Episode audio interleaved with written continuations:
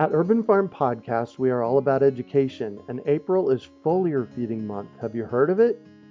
It is a super simple application of spraying liquid organic fertilizer on your trees and garden plants.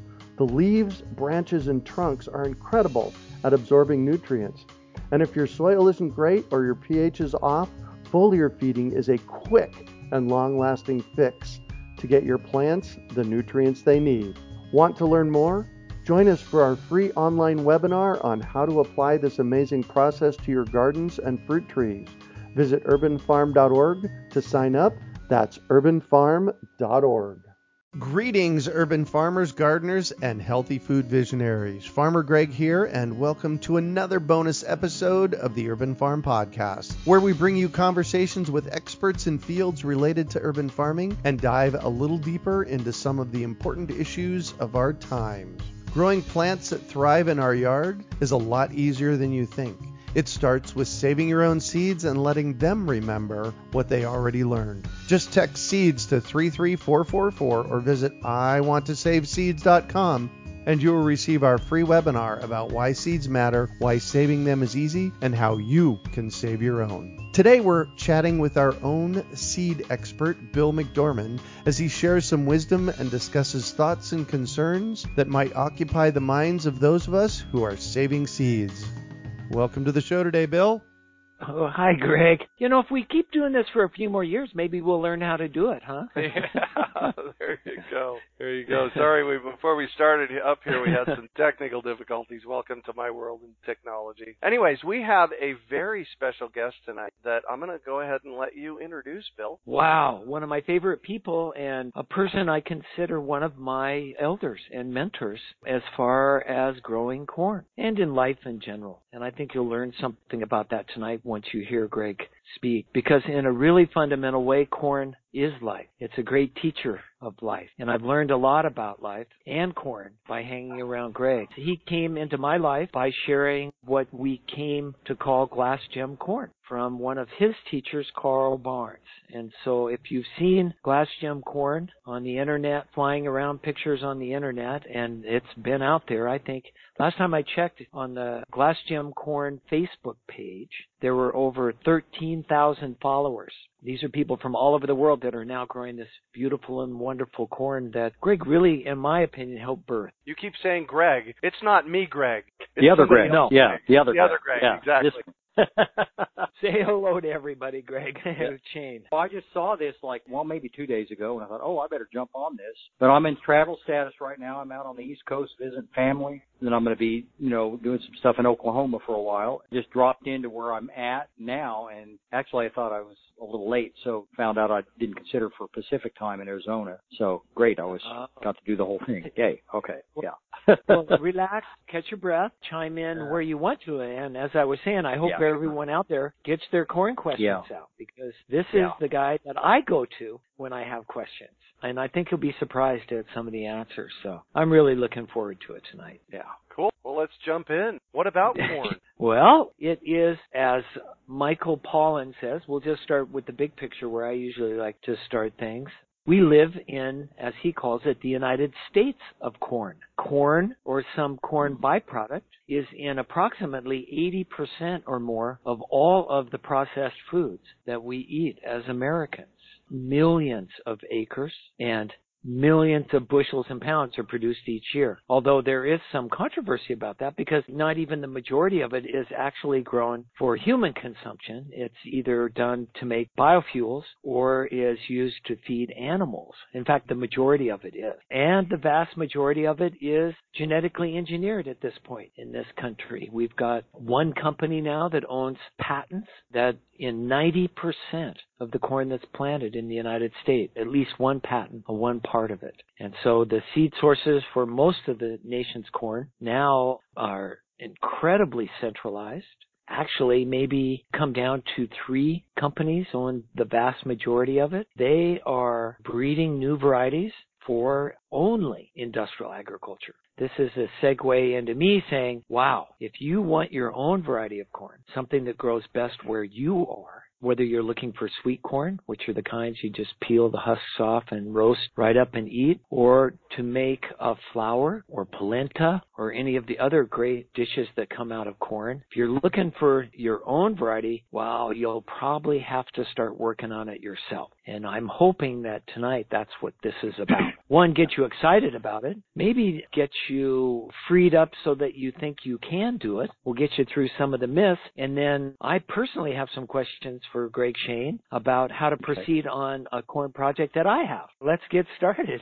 Are there any questions from the outside world yet, Greg? Oh yeah, Peterson? we're getting questions coming in. But I want to talk about glass gem before we go there. Have you had any success for you in the Phoenix area with With corn, With uh, glass gem corn. have not tried glass gem corn. Okay, Corn is yeah. really hard in Phoenix because of the heat, number one, and army worms. I did a 20 by 20 plot with 400 or so stalks of corn in it. I'm going to say Mhm. four years ago, and it significantly got annihilated by army Yeah. worms. And that's a pretty good density. I always think a 20 by 30 will let you do 300. That's about the Yeah. density that I would use. Yeah. You have a Tohono O'odham white corn that is supposedly, I've never grown it, mm-hmm. 60 days from planting to dry corn. Right. They grow it Yeah. under those conditions. They plant with the beginning of the monsoons and Yep. they do that floodwater farming hmm and they get it up and get it out of there. Yeah. And that one may be adapted enough to the high temperatures. Probably during the monsoons itself, you get those cool afternoons and it can go ahead and pollinate and set the seed. Right. And that's the problem when it's hot. It won't want to set seed when it's tasseling silks and pollen going to the silks and it's consistently hot like that. Yeah. It, it Ah. won't, it won't make, yeah. Oh, well, that makes yeah, sense. That's, And Greg, were you growing sweet corn? Yes.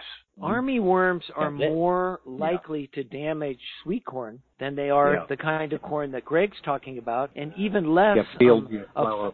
flint corn like glass gem. hmm Okay, yeah. So let's talk, while I have both of you here, let's talk about Glass Gem for a little while. What is it? How did it come to be? How did it come to crash a website because hmm. of traffic, everybody really. wanting to know about it? Tell me the story because it's Yeah. it's a fascinating story Yeah. as far as I can tell. it's a combination of some flint corn of the Osage people. If you start getting into corn, then you start getting into who are the people that basically stewarded those varieties that originated from the deep history of corn. And so you start getting into corn and all of a sudden you're like in with all this native history. And so the Osage people were plains and upper Missouri and that region. And then during the time where a lot of the native people were moved to Oklahoma, they have a sizable area that they live in in northern Oklahoma and they still have some of their old flint corns. And there's a gentleman out there that I got to meet at Carl's memorial after he passed away that introduced himself to me, and he was one of the people that gave Carl some of the original germplasm that went into what's now the, that rainbow corn or glass gem. And I believe that there is some Pawnee popcorn in there that Carl worked with. There might be this one called Cherokee Long Ear that could be in the mix somewhere. And Carl worked with that. Then I discovered when I met Carl in 1995, I got my first sample of it, and then I got some more samples of it over the next few years. I grew it. It was an interesting kind of a journey with this stuff because it did different things for me. And I got some other samples of it from him so that I could broaden its genetics a little bit just by having more. Then I ended up moving to New Mexico and I grew it a couple of times out here, and then I was out in Arizona for a while, and then I was back in New Mexico and I met a man by the name of Jose Lucero on the Santa Clara Pueblo north of Santa Fe. He was interested in doing corn. He just sort of let me do whatever I wanted. And he had some fields and we had irrigation water. And I was still exploring all the corn of northern New Mexico. So I had other stuff growing while I was growing this what what I called at the same at that time rainbow corn from Carl Uh huh. what I had that probably interbred a little bit with it was the Pueblo popcorn. And what that did is that threw in sort of a whole layer sort of additional blood and strength that made that corn what it is now. I grew it for three years there with other corns around and in the fourth year I took the very best of what I had and just planted just that. That was in 2008 it was evolving kind of right before my eyes. I was kind of like just no formal plant breeding. It was mostly very light selection, kind of shepherding it in different directions, but I tried to keep it as broad as I could. Mhm. So in 2008, then I ended up moving from Santa Fe to a location much further south, you know, so I didn't grow anymore at Jose's place. And in 09, I just took a lot of my stuff from that last crop and brought it to Bill McDorman because I had met him before out in Cornville and said, Hey, you might like to play around with this. It's really interesting. I gave him a bunch of photographs and because I'd been doing a lot of photography of it. And I said, you might want to use this for your educational stuff that you're doing. That was it. I took off on another adventure, but I every so often I would pop onto Bill's Seeds Trust website and take a look. He picked out one of the photographs. I had done a couple of slideshows, so I had captions under a bunch of pictures. Uh-huh. And I would use these names. I had so many different variations of this stuff. So I put a lot of these names on there just for memory keys for myself. That one little one that crashed the web was a little bitty guy about two inches long and had all that sapphire and emerald color in it. And I just called that glass gem. It was like gems plural. And Bill like said, whoa. And he put that on his website and left it on there for probably another two years. And then people got a hold of me and were saying, Greg, I saw your picture like on an Australian food magazine or something like that. And I went, what? So I got back on and started looking around and yep, Bill McDorman and Belle are now co-directors of Native Seed Search. And I'm going, oh my God, whoa. And I had thought about giving that, some of that, as early as back in 2005. I thought about, hey, I ought to give some, because I was trying a bunch of their stuff, Native Seed Search. I thought I ought to send some of that to them. Then I thought, oh, they're pretty academic and they're pretty tight, and this is kind of weird novelty thing. But up to that point, to getting to that point where I'd grown it out and then I gave it to Bill McDorman, this corn sort of really did take me on a journey. And my contact with Carl Barnes when I was still living in Oklahoma and then afterward when I was in New Mexico that continued, this corn literally took me on a kind of a mystical journey. And Carl had told me, he said, when people start getting into these corns, because he had other varieties, and he would get people started in the corn and they would start having these epiphanies and awakenings and experiences and things happen to them. And then kind of after the fact, I began to go, oh my God, this is what he was talking about. So before Glass Gem, as it became to know, sort of hit the streets and jumped the fence, there was a whole lot of circuitous experience that went on with it that for me was a metaphoric journey that I wouldn't trade for all the you know, all the gold in China. Then I gave it to him, and then it was 2012. The people at Native Seed Search, I guess Bill had grown it. They put together an article based on what I had told them, and they did a really good job with that. And they said, wow, this is what this is. Everybody loved it out there. I said, oh, wow, this is great. So I said, Bill, listen, so I've made an article that told the story from the very beginning all the way through. And he said, I'll put you in touch with Cheryl Long at Mother Earth News. And I said, okay. And I sent that article to her and they published it. They made a little slideshow out of some pictures that I did. The first thing that came to mind was I've got to get the story out there and I've got to get it out there because if this becomes like a phenomena, the story is what's important. Yeah. It sort of laid it into place and kept it like accurate. Now, Bill's story that was very good considering what little information I'd given you, but I needed to sort of flesh it out a little bit. And I knew that people would grab a hold of this and it would go off into weird directions. So I, I got to get the story right. And that is a very important thing with all the seed, all the heritage seed we work with is the story because the story is the oral tradition behind it. Yeah. And the story is linked to its living genetic memory and the people that have carried it for as long as it has existed, whatever it is. I had a friend in Oklahoma, no, in Oklahoma City, uh, in Albuquerque. He has a nonprofit that he works with some other countries, and he called me up and said, "Greg, I have seen on eBay that this corn is going for five dollars a seed." And I said, "Larry, I'm not going to go there." I said, "I'm not going to go there. The most important thing right now at this moment is the story." And then to know that the vector, because I had been giving this out to people all over the place before I gave it to Bill, just to see if people would catch on to it. Yeah. Here and there, gatherings and whatnot. So I thought, okay, this is the time for it. The vector that is facilitating this is a nonprofit that I believe in their mission, and that was Native Seed Search. And I thought, good, run with it. And they ran with it, okay? And that's how it physically got out. And when we posted it, when Stephen Thomas, Yeah. who was working for us then, posted Yeah, right. it on a blog, that's when the Discovery Channel's website went down. They picked it up. Oh, okay. Oh, okay. You know, there were like Yeah. a million views or something Yeah. within a few days. There was a period in there when it flashed across the internet. It really became the poster child because it was Yeah, so beautiful. Way beyond. I had thought if I can get it kind of integrated into northern New Mexico to where it's sort of circulating around up there, because I really sort of bonded with that region and all of its rich diversity of stuff that they have up there in culture and history. I thought if I can sort of like drop this in and have people like like it up there, then I can disappear and it'll be good. But I had no idea that it would do what it did. But what I do practice is like when we did the seed school teacher training in LA, different things when like the grain school, when I go to those things, I bring samples of the stuff that I've grown personally and people that go, "Oh man, I think I've started working with this." I bring them a personal sample to start straight up with as much diversity as I can give them and say, this is your start to grow it and then share it in your community. And so whenever I find a person that has acquired it through whatever source, I say, well, would you like a sample from that has never gone out there in the marketplace, as it were? I found a young couple that in Espanola who grew it a couple of years ago and I just saw their crop. I think I saw their crop last fall and they did this really good job until I went over to their place. They're up in Colorado now. And they said, yeah, here it is. I was like, my jaw dropped. It had taken another leap. And I said, your stuff that you're culling out looks as good as the stuff that I save for seed. I said, save it all. That is really, really good. And then when Ron Boyd was growing it and another guy in Kansas that I met, we had like 21 different names in addition to Glass Gem, you know, from all those pictures. I listed them when I gave a talk and we added three more. But what happened in 2012? Let me just one more thing. In 2012, Yeah, no, that time, maybe 2012, 2013, I just jumped on. I said, I wonder what the chatter is on the internet about this. You know, because I kind of like hold a low profile because I thought, God, I'm going to get overwhelmed. I went on and I happened to find a thread of conversation involving somebody and Dave Christensen who did the Rainbow Painted Mountain Corn. And they were talking back and forth, and it was like a thread of conversation that was archived, and I was looking at it. And they were talking about like speculating on how this stuff came into existence.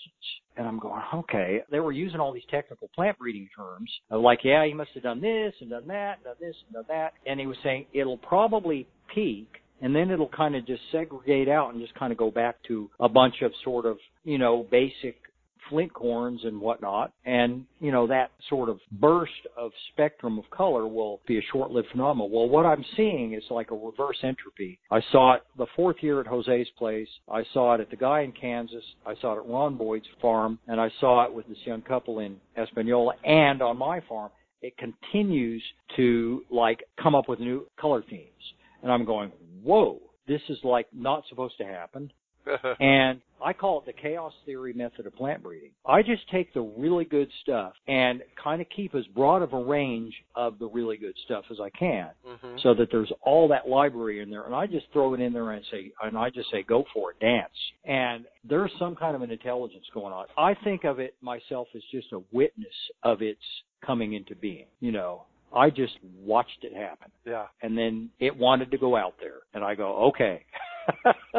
So, so I want to jump in that's here. the stuff yeah Cool. Yeah. I want to jump in here real quick. For those of you that aren't familiar with glass gem corn, Google glass gem corn and look at some of the pictures. It's every color in the rainbow, is it not? yeah yeah Yeah. yeah okay Wow. yeah. Greg, talk to us about Carl. It was Carl Barnes. Can you tell us what he was a professor? What, Okay. What was your relationship with him? And, he was and what did you really learn?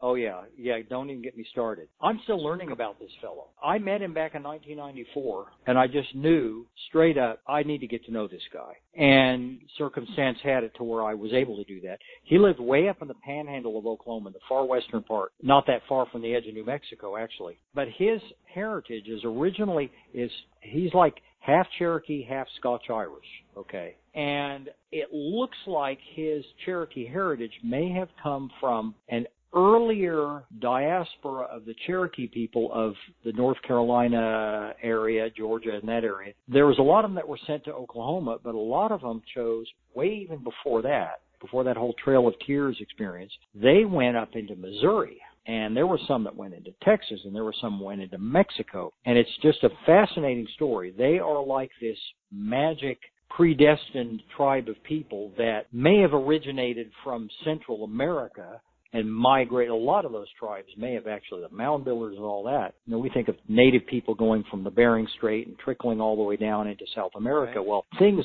came back and circled back. I believe it was his father that moved them out there to homestead in the high plains of that area and farm. And Carl was a young little kid and they went through the Dust Bowl and they stuck it out. And that was in ground zero of the Dust Bowl. You listen to some of the history of that and that was a phenomenally difficult time to live out there. They had done some stuff with over farming and then they had a climate issue that converged right there and they had that whole phenomena called the Dust Bowl. But they stuck it out, lived through it. He grew up. He did some different things. He even he was actually on the Kansas Highway Patrol at one time. He worked with the cooperative extension people, did a variety of things. He did a lot of farming there where he was kind of when he was probably in his teens. I think it was his grandfather that he reconnected with who was Cherokee and said, I want to know about my roots and I want to know what this is. And his grandfather kind of schooled him on this. And Carl, from what I understood,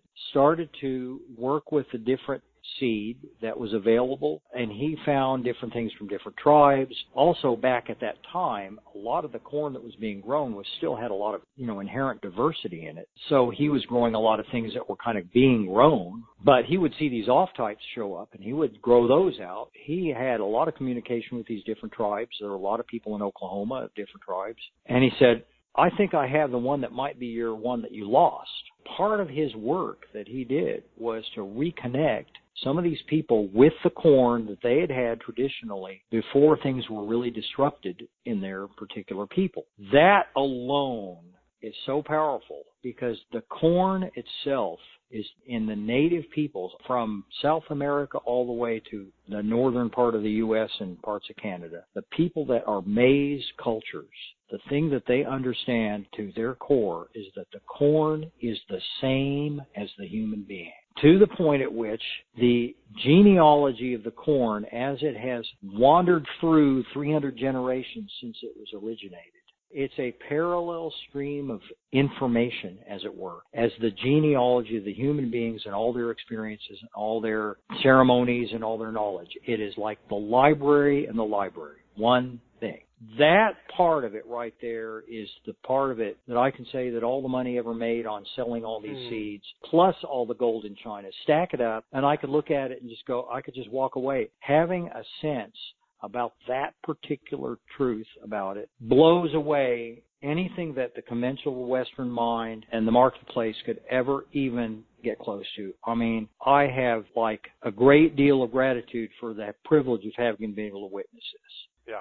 And the maize is kind of like maize or the corn, you know, it's sort of like the flagship, but then you go into the three sisters, the corn, beans, and squash, and then I'm sort of getting a sense that you get into the sunflowers and the chili and the amaranth and the quinoa. These are the staffs of life that are one and the same. He has a lot of these one-liners that I just would remember, and I've got this huge list of these one-liners. He would have these sayings, and one of them he talked about, and he was kind of talking about the rainbow. Now, the rainbow corn, which became glass gem, was really kind of not really a primary thing that he was involved with. He was growing a bunch of other stuff, but he had this, and that's the one that kind of caught my attention. But there are others that he grew that were really principal ones that I'm now growing to this day, and they're they're still developing, and that's really neat. But one of the things he said was something that along the lines he would say it at different times. He would kind of say it differently each time, but he said 144 colors, tones, and sounds. The promise of the rainbow in the sky, a new language of man, and it was like something about that. Just like, got to chase that one down. Nice. And Uh, that's what over Glass that Gem started that- to represent. that- and yeah, it did that. And that whole thing about that these seeds are connected and what's happening to this day, the native peoples that are re-engaging their languages are doing this in tandem with re-engaging their traditional seeds.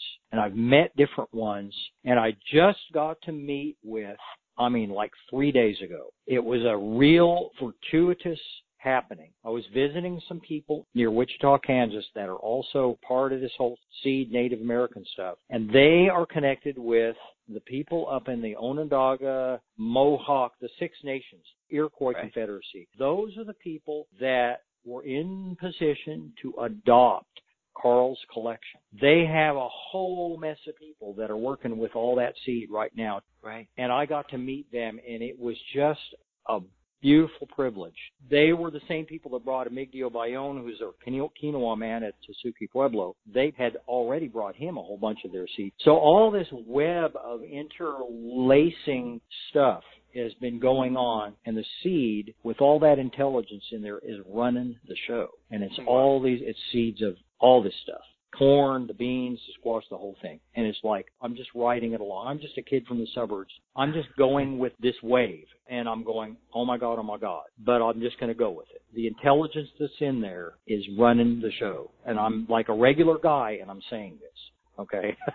Wow. Those of you that are just joining us, we've got Greg. Is it Schoen? Is your last name? Schoen, yeah. Yeah.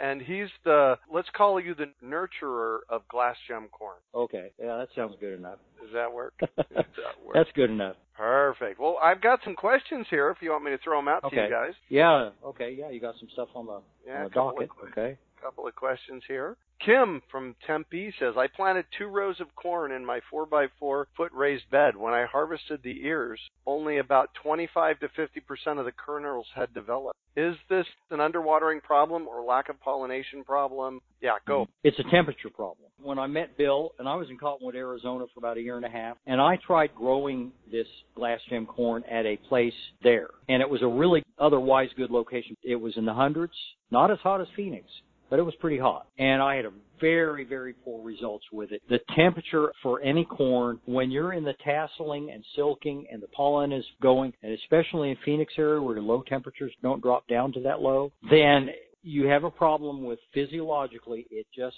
cannot finish the process of fertilization for each of the seeds. And they'll have these ears with only a few kernels that made it and the rest of them just don't go. It's because of your location, your climate there. And that's where I mentioned that Tohono O'odham people down there have a short season white corn that I've never seen it, you know, being grown, but supposedly 60 days, which is like absolutely beyond belief because they would plant in the monsoon, start in the monsoon, and then the cooling afternoons of the monsoon when the climate was working right would allow that fertilization to go ahead and finish. But you're in a heat island, Phoenix, and you have Uh-huh. lows that are still in the 90s, and oh my God, oh my God, it's just like It's too hot. it's not anything that is her technique was probably perfect, but the temperature is what gets them. Yeah, Got it. yeah. Well, you know, So she I- might she might find a ask- friend who lives up on the you know whatever somewhere and grow it there. Yeah. Well, and I just want to add too, though, that sometimes home gardeners have trouble because they'll plant rows, maybe just two rows, and that's not Yeah. really good for pollen dispersal anyway. So if you want to plant Right. in circles or small squares, so that the pollen from Yeah. each male has a better chance of reaching all the plants. Then that can help Yeah. also. But we were able to grow glass gem in Tucson, and, and oh, okay. yeah, Good. we weren't quite in the heat island that they were Yeah. in Phoenix, but try planting earlier would be my so Maybe the in there, yeah, you got that crazy long season there. You could try it. Yeah. Yeah, they could try it. As long as the the time that it's actually doing the pollination is during the pollination itself. I've heard the temperature of 94 degrees when it's the pollen is trying to do its thing is the limit. And maybe if it's cooler like than that in the morning, it'll set. I don't exactly know when the 94 happens or whatever, but if you've got that earlier season and it does that, then it can get hotter when it's maturing and you might be okay. Yeah.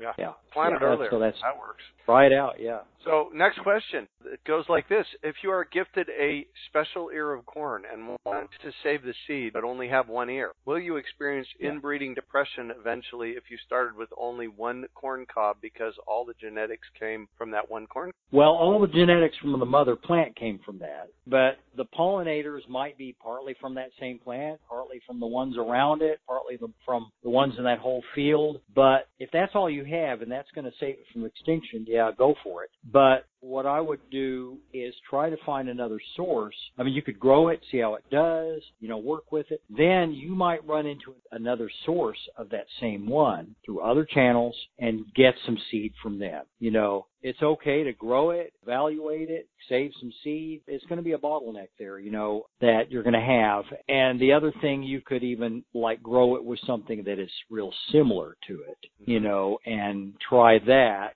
and kind of bring some new blood in there and kick it back up because it's like human beings. I mean, if we're like off on some place and there's only a few people, you know, it's going to be have problems after a while, you know. Yeah, corn is just like really sensitive to that. Yeah. They're called deleterious recessives that Yeah. start expressing themselves. What we teach our students is that you can always bring diversity back in later. I mean, will it be Yeah, purely right. what That's you had? saying. No, but Yeah. those characteristics will still be there and you can still find them downline generations. If you'll cross it with something similar, as Greg said, sometimes more of the same kind of variety shows up from a different source. I mean, now at this stage in my life, I pray that Yeah. more will show up. And it does. You know, I think that's It's what I'm there. learning about Yeah. is that it's actually writing the script for these sorts of Yeah. stories Oh, God. sometimes. And we're just the caretakers. But never throw it away. If you love it, if somebody gives you a prized ear of corn and you want Yeah. to steward it, then plant it, as Greg said, and care for it. Yeah. And more likely than not, if you're persistent, like Carl was and like Greg, it'll find a way. Yeah, you can do that. You know, you'll probably find it again, you know, is what'll happen. Yeah.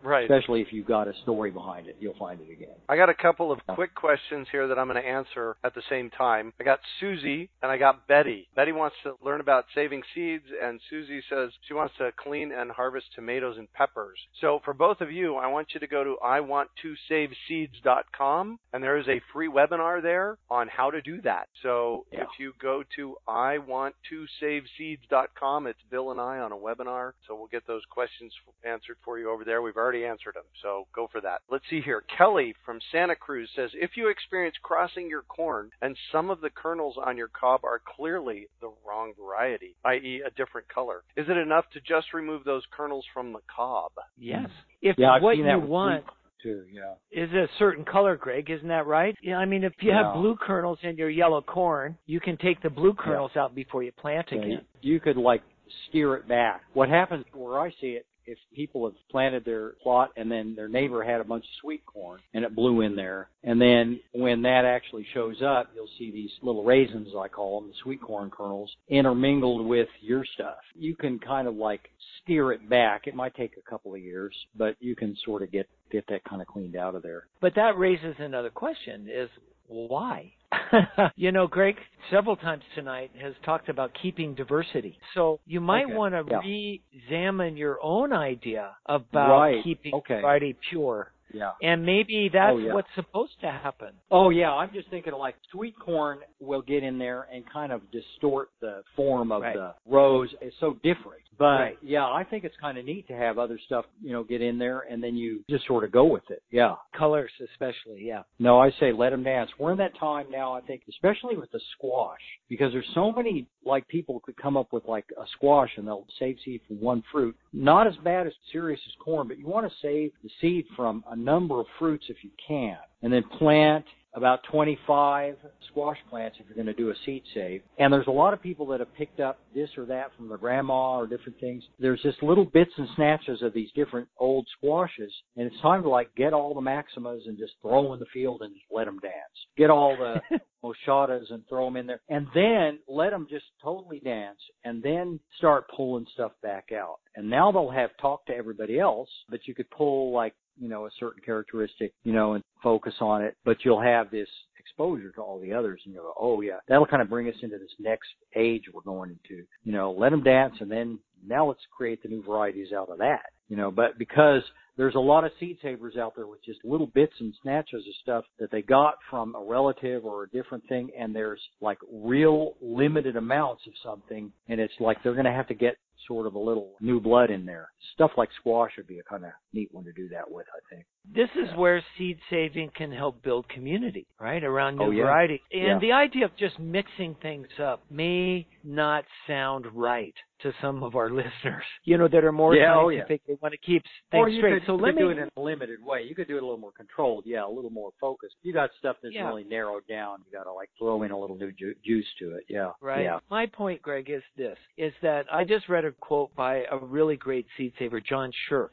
who works in greens, and he has been growing out individually and keeping very careful records of very straight rows and things pure for his whole career. And Yeah. he just had an epiphany Yeah. the other day, and he said, you know, there's a real advantage to that scientifically. for stewarding yeah. varieties and having material to cross and building lines yeah. for industrial agriculture. He said, however, sure, yeah. I'm not sure that's the best method, especially for the challenges we're going to face with climate change, where the environment yeah. around us is starting to change so much. It may be that the varieties themselves have more intelligence for this, and therefore he is going to mixing more, just like you said. Let things dance let nature itself start to figure out some of this stuff. Yeah. And so I just it's wanted like to point that out that, junction, that it's just yeah. another tool. Yeah. yeah. It almost seems like at this particular time, in some situations, that might be a good idea. Yeah. Cool. Well, thank you both for joining me this evening on our monthly seed chat. I'm going to throw it over to you, Greg,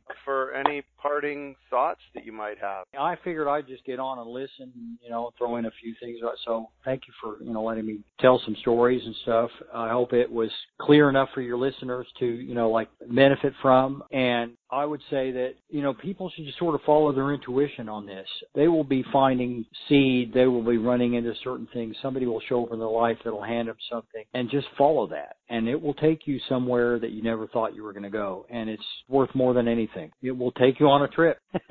just enjoy it, you know? Yeah. And Greg, if anyone is interested in Glass Gem and stewarding mm-hmm. it, taking it to the next okay. level, as Greg Schoen here has yeah. been talking about, Greg Schoen has offered through our Seed Stewards program program at the Rocky yeah. Mountain Seed Alliance yeah, to well, help. Leanne's, Leanne's got a bunch of it. Yeah. Right. So right. if you'll sign up to be a seed steward at RockyMountainSeeds.org and choose Glass Gem as a variety that you mm-hmm. want to steward, we'll put you in touch with Greg Schoen and he will help you through all your questions now, what, and iterations now, as you start can, any of the questions, journey. I have my email and stuff on that. Leanne has right now about 50 little bags of about 350 seeds each, which is like a good start. I'd say at least 300 to start of some of my best stuff. About at least 300 will get you, that's like a 30 by 20 patch, will give you enough of the diversity to keep the library going. I've got those to Leanne at Rocky Mountain Seed Alliance to send out to the seed steward and that whole network of people that have signed up to be seed stewards,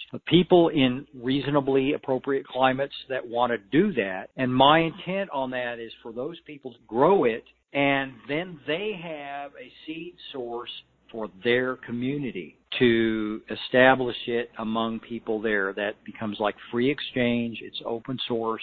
I feel like we have a great opportunity with the seed to learn how to give and receive without the conditions behind it. It's there. It's a beautiful thing. You know, Carl talked about pure relationships and working with the seed is the thing that engenders those things. If there's more seed stewards that are signing up, say, hey, I want some of this, I'll just send her more because I got enough to send her more of it and Perfect. she can get it out there. And it has the instructions and all that in there. So Perfect. Yeah. Any final thoughts, Bill? I've never in my life seen an opportunity like this. You know, if you're really interested in growing things and learning about the power of seeds, don't pass this up. Greg has the best genetic material for Glass Gem. He's been the original steward, and he's offering to help us. So if you want to take, you know, Mr. Toad's Wild Ride and change your life, you know, do not underestimate the power that can come through this process. I'm yeah. speaking from experience. Everything. I'm still on that ride, and it's become one of the most valuable things in my life. I think if any of you have seen my Facebook posts from the last year, and we talk about it here on the program with Greg, you know, all of this has just been so grounding and so informative for us. So thank you very much, Greg Schoen. Thank you, Greg Peters, hey. for, for letting me be here. And all right, we'll be back in a month, right? We'll be back yeah. in a month.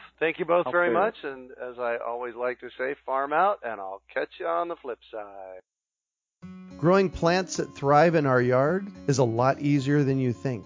It starts with saving your own seeds and letting them remember what they already learned. Just text seeds to 33444 or visit iwanttosaveseeds.com and you will receive our free webinar about why seeds matter, why saving them is easy, and how you can save your own.